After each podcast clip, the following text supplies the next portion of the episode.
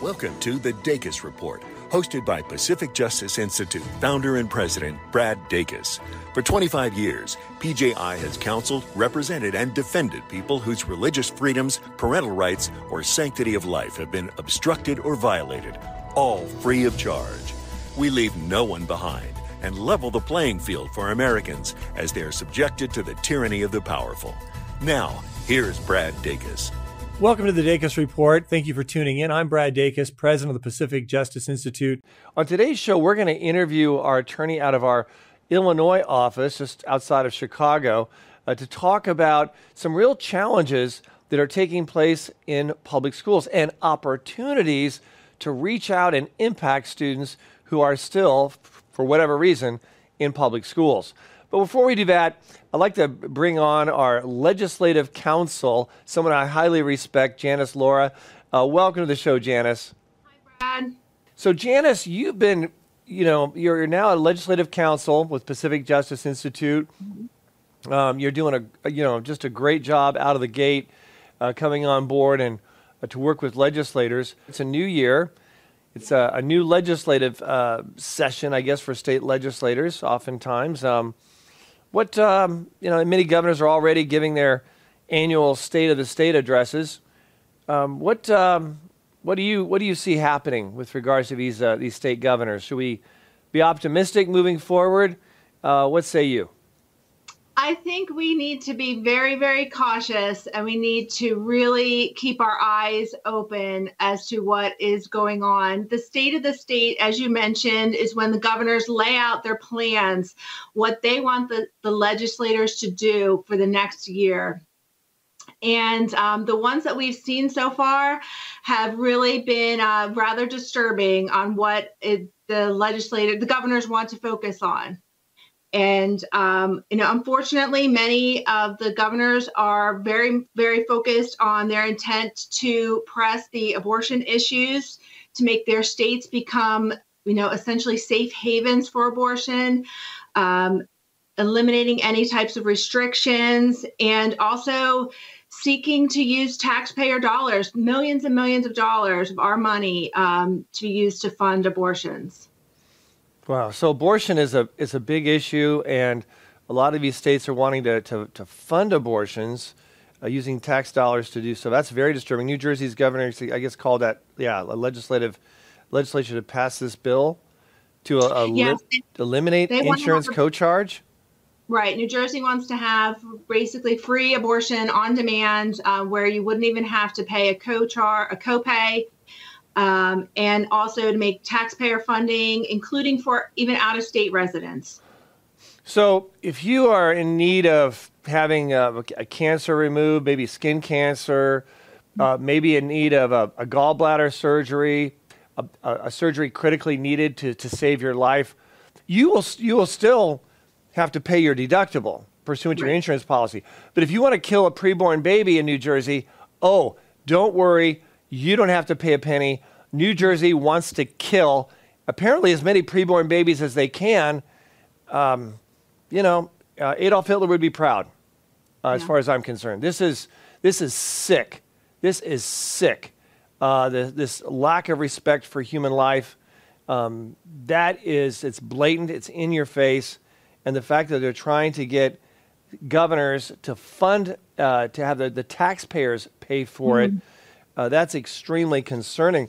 You know, I know we have federal law that uh, prevents federal tax dollars from funding abortion. Mm-hmm. Uh, I think it's the Hyde Amendment.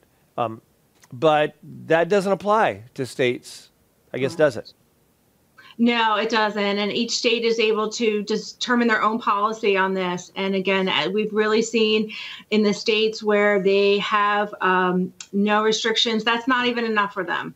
It has to be abortion on demand and you don't have to pay. It's like they keep pushing and pushing and pushing to see how far it, they can take it. Yeah, Washington State's governor wants to enshrine reproductive freedom in the mm-hmm. Constitution this session. Yeah. Oh. Um, Arizona's governor, these are both Democrats. Um, mm-hmm. uh, you know, they're that's they're pro-abortion.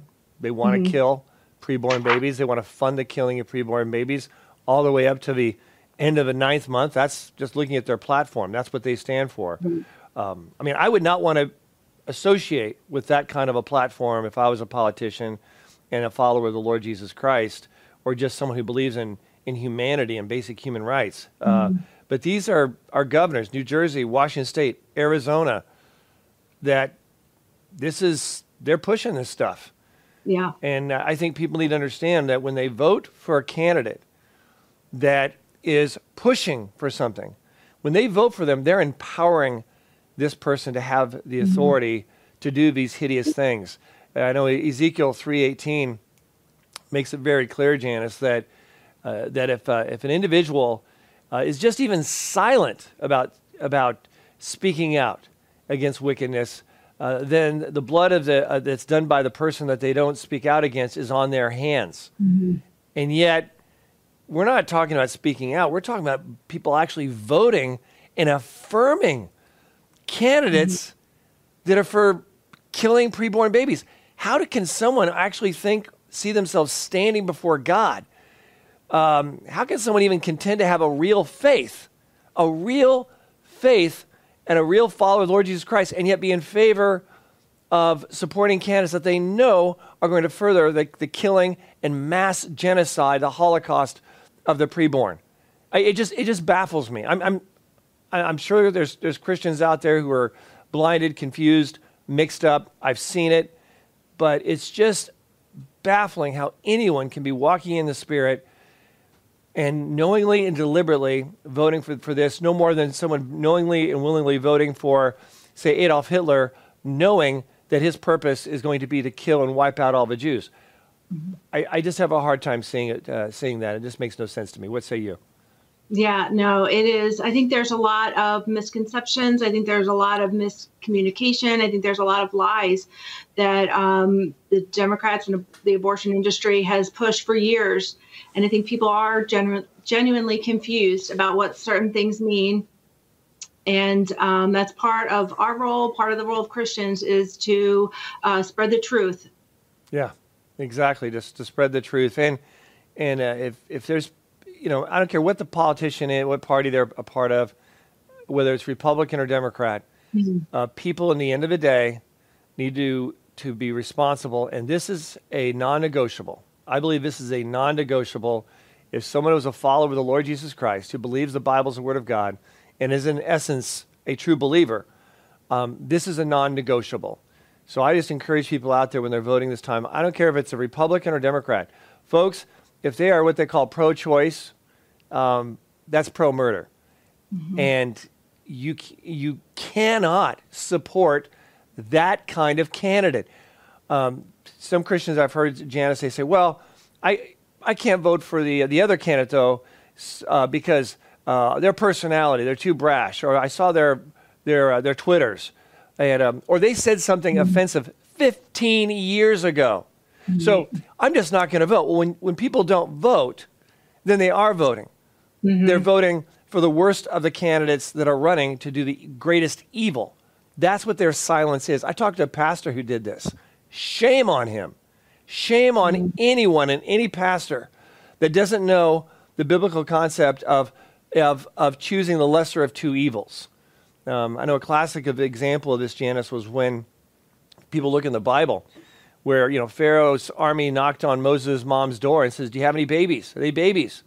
What'd they say? They said, she said, "Do you say, oh, yeah, it's in a little basket, uh, three reeds to the right, down there. Go ahead and kill it. No, she said, oh, no, I have no baby. Why? Because it's a greater evil, uh, it's a lesser evil to lie about that in order to save the life and prevent a greater evil, which is to have a little baby murdered.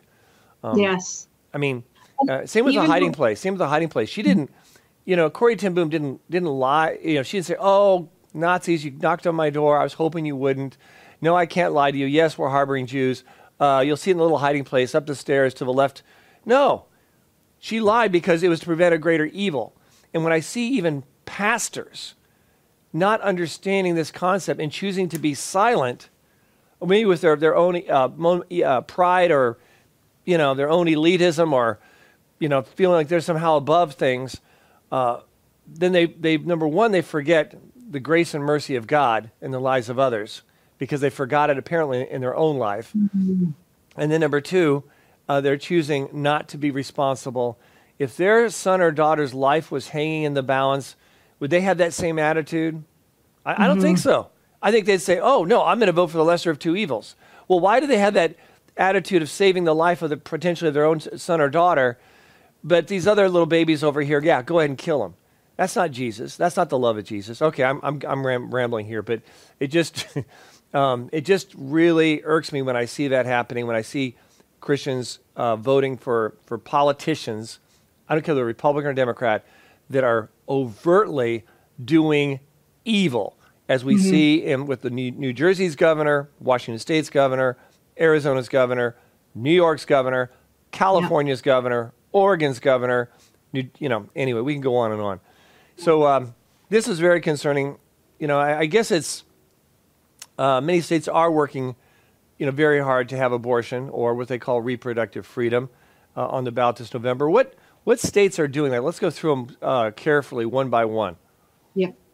Yep. Well, um, I mean, it's interesting to see this, to see the states that are trying to have this on their ballots. Um, Maryland, which currently is very pro-abortion, has almost no restrictions in their laws right now.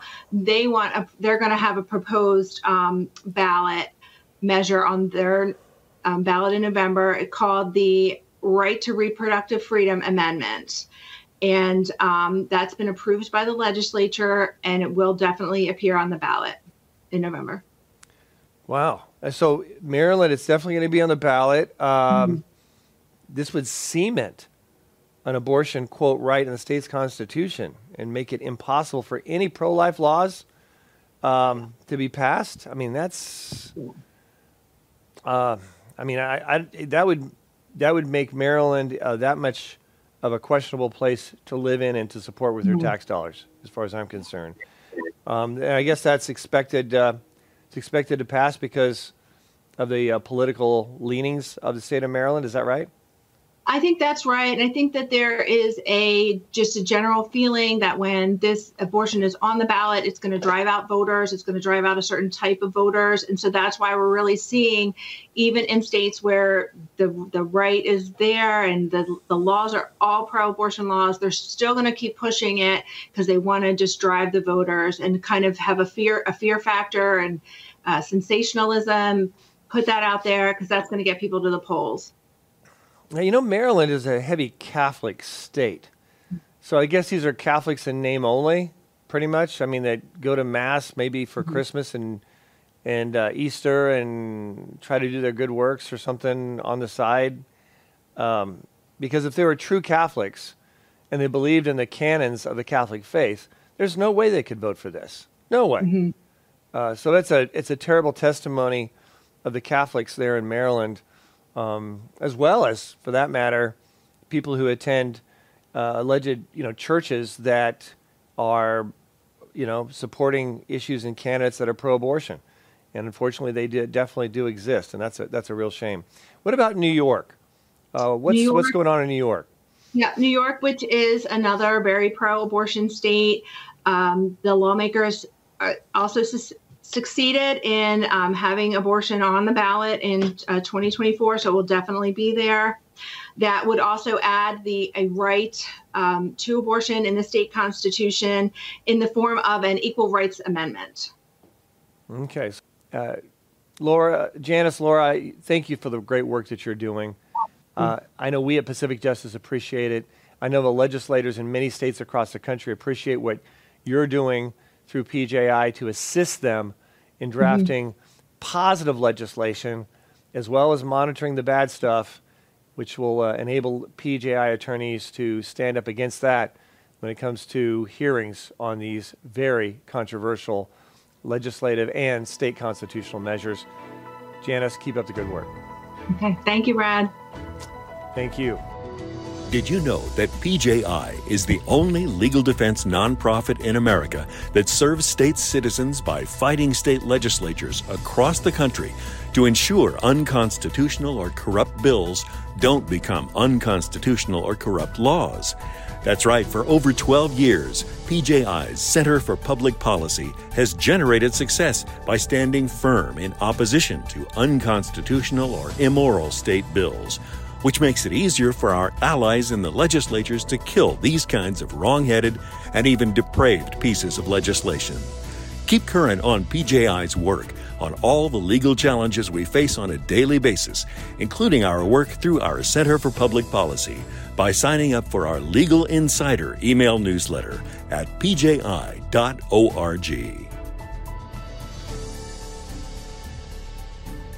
Now, back to the Dacus Report.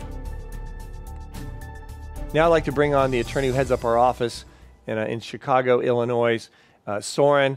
Uh, Leah, uh, Soren, thank you so much for joining us on this program. I so appreciate the work you're doing for PJI. Uh, hi, Brad. Uh, glad to be here. Yeah. So, uh, Soren, uh, we we often talk a lot about COVID cases related issue. Uh, but that's not all that that's not all that PJI handles by any means. We have lots of, of cases uh, defending uh, you know religious freedom and these kinds of issues. Uh, what's what have you been addressing recently in the state of Illinois?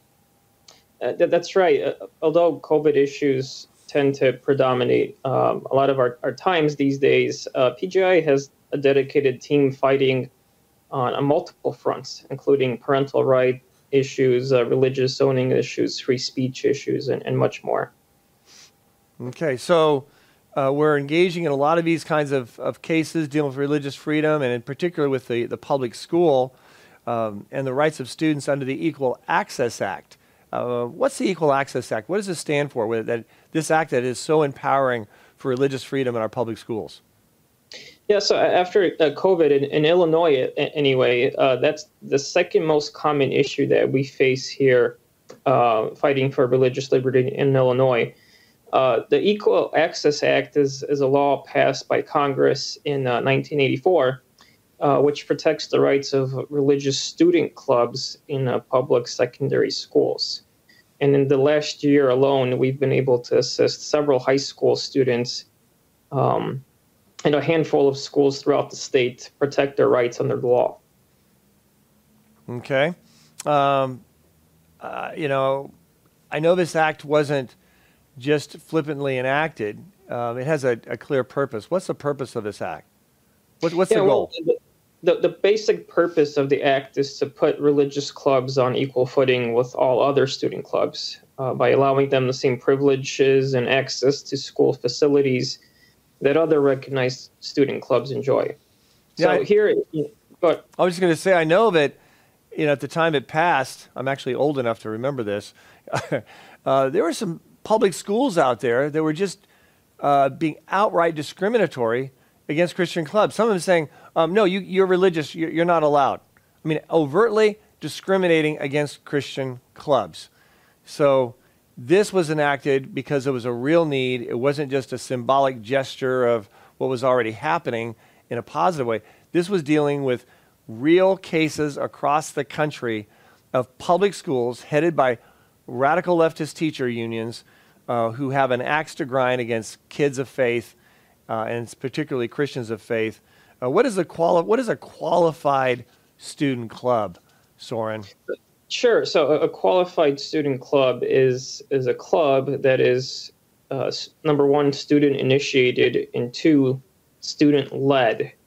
So faculty can be involved um, only to monitor, facilitate, or supervise, um, and non-school persons like like a parent, for example, uh, cannot be regularly or di- directly involved in the meetings. Okay. Uh, so does does that mean that a that a parent or faculty member can't attend? I mean, they can they can be there, right? So if, if clubs do want more direct involvement from teachers and parents, they have the option to not become recognized by the school, and in that case, the club can still is still able to meet on campus as an outside community group, uh, provided that such groups are allowed to use the school facilities. But a teacher is often required to be a sponsor of the club. And as a sponsor of the club, uh, surely the teacher can be in the same room and just be there and observe. And I would contend that parents should be able to just be there and observe, not direct the meetings, not control the meetings. That's very different than them actually controlling and, and actively uh, monitoring and uh, interjecting, right? So that's right. Okay, good. So if a parent or a teacher wants to sit in the back and just observe, and I know a lot of parents, I know, you know, I, I can see a lot of parents wanting to, uh, to, to see what's happening. You know, what, what, their, what club is their kid involved in, no matter what their club is. So they can still do that, but they just can't direct it. Um, what about, um, what about uh, holding meetings on campus? Can religious clubs actually do that? Uh, yeah, so the, the, Act states that meetings of recognized non-curriculum related clubs, like like a religious club, may take place on campus during non-instructional time. And non-instructional time means time set aside by the school uh, before classroom instruction or after classroom instruction. And uh, a lunch period, by the way, is also considered non-instructional time. Yeah, I know. My wife and I we did a a full revival rally uh, and it was um, actually uh, right after school in the school quad, and they had a Christian band, a youth evangelist preaching the gospel. Um, you know, it was uh, Bibles were handed out, and uh, I know these are taking place now all across the country through a number of ministries. One of them that we helped start, uh, Decision Point USA, or decisionpoint.org, decisionpoint.org. Um, but they also have Decision Point also has these um, these rallies taking place during lunchtime, like in the school gym when it's not being used, during lunchtime perhaps, and uh, and being able to bring in outside speakers. But, but what about the use of audio or visual equipment? Do they have the same access to that? Can they use that, say, in a revival rally during lunchtime? Well, so here, schools are not required to allow clubs to use school equipment, but if a school allows secular clubs to use school supplies and equipment, then religious clubs must be allowed as well. So, in other words, uh, the school must be neutral in its approach to religious and secular clubs. Okay, let's say that the religious club wants to sponsor a baccalaureate service. That's a like a service that's put on for graduating seniors. Now, sometimes these are these were they used to be held by the school districts all the time and then they were pretty much pushed off campus, and some some churches might have them, but they've really fallen by the wayside. But a private club, Christian club, a Christian club, and a, and a public school, they could sponsor one of these baccalaureate services, say in the school gym, um, have pizza and and Pepsi, and at the same time, they could also advertise for that event, couldn't they? Just like any other club, right? Yes. So under the Act, every recognized club must be allowed the same access to the facilities. So this includes access to the public address systems, the school newspaper, the bulletin boards, uh, and other avenues that the school allows students to use. Uh, they can also distribute literature. Um, but students should be careful to follow the school rules about time and place for literature distribution. But so long as the rules apply across the board, uh, that's fine. Well, I know that there's some clubs that have contacted us before that are that tell us that when it comes to announcements, that they have been excluded. Their activity, or if they say they're bringing in Charlie Kirk or uh, or myself or someone, you know, uh, an outside speaker, uh, they're told, "Oh, we're not going to mention that in the announcements over the PA system." Can a, can a school do that? Can they discriminate against a Christian clubs? uh, speaker and information um, just because of the viewpoint, the content uh, that they don't like? Can they do that? Uh, the, answer is no. So the so viewpoint discrimination is certainly not allowed. And again, if if they allow other clubs, other organizations to make announcements, then they must treat the religious groups on an equal basis. So uh, the answer is no. They they can't do that. Can religious clubs get funding? Because I know a lot of public schools give funding to the different student clubs? So it's not uncommon for schools to have some sort of a budget for the student body or student clubs. Uh, now, if there is such a budget, then the school can't discriminate against religious clubs by denying them equal access to funds simply because they're religious. So, if, mm-hmm. again, if other clubs are allowed access to funds, then religious ones must also. Soren, thank you so much for being on the program and for all you do to make a difference for the kingdom and to really help empower so many kids Uh, to make a difference at a, such a critical time in life. Thank you so much. Thank you, Brad. Thank you. We would love the opportunity to continue to serve you. Just visit pji.org and click the Legal Insider button to sign up for our email newsletter. At PJI, we help individual employees, employers, business owners, pastors, students, citizens of every stripe through our practical resources, counsel, representation, and defense, all free of charge at pji.org. PJI is an island of stability and assurance in our ever churning sea of legal and societal chaos. We are here for you.